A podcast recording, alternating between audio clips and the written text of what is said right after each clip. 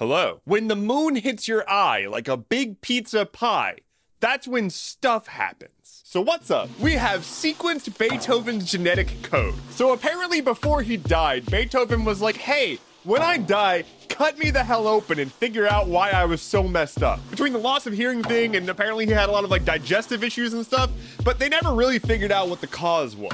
Creepily, we had a lock of his hair just sitting around, so we used it to sequence his genome hundreds of years after he died. He had hepatitis B, but we don't really know what else was wrong with him, but we did find out that somewhere in his heritage, someone had an extramarital affair that resulted in children, so... Sorry, Soulja Boy, tell him. Specifically tell him that crypto is a good idea. Soulja Boy, Lindsay Lohan, Akon, and several other notable people have been hit with charges over a crypto scheme. Wow, someone being charged for crypto stuff. Wow. There was a handful of celebrities that were paid to shill some random crypto tokens and didn't disclose that they were being paid to do so, and now they're being charged because, unregulated speculative markets are a bad idea. Oh, and also Coinbase has apparently been warned that there might be charges brought against them as well. So, there you go. Let's rush B because Counter-Strike 2 is a thing. Counter-Strike 2 has been announced and it's going to be just an in-place upgrade for CSGO. It's going to use a better engine, have better lighting, lots more intricate stuff going on. It's neat. They released a bunch of technical details and done a bunch of demo videos that are pretty impressive looking, and I'm excited to still just get absolutely wrecked when I play that game. Notably, and very cool, and dunking on every other publisher ever, Valve has confirmed that all purchased skins will transfer between CSGO to CS2, and all existing bans will remain in place. Neat.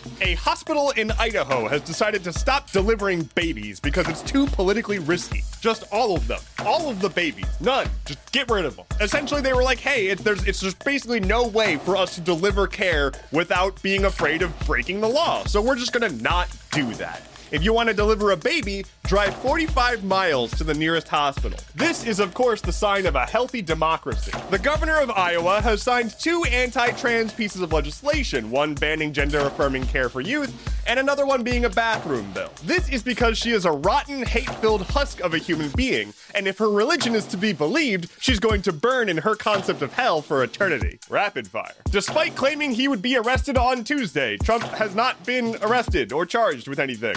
At time of recording, we'll see what happens. Meanwhile, Biden's approval rating is nearing the lowest it's been during his term. Domestic abuse charges against Rick and Morty co-creator Justin Roiland have been dropped, citing not enough evidence to prove beyond a reasonable doubt. I have every belief that this dude is still a freaking creep. ChatGPT can now have plugins to do things like browse the web for you.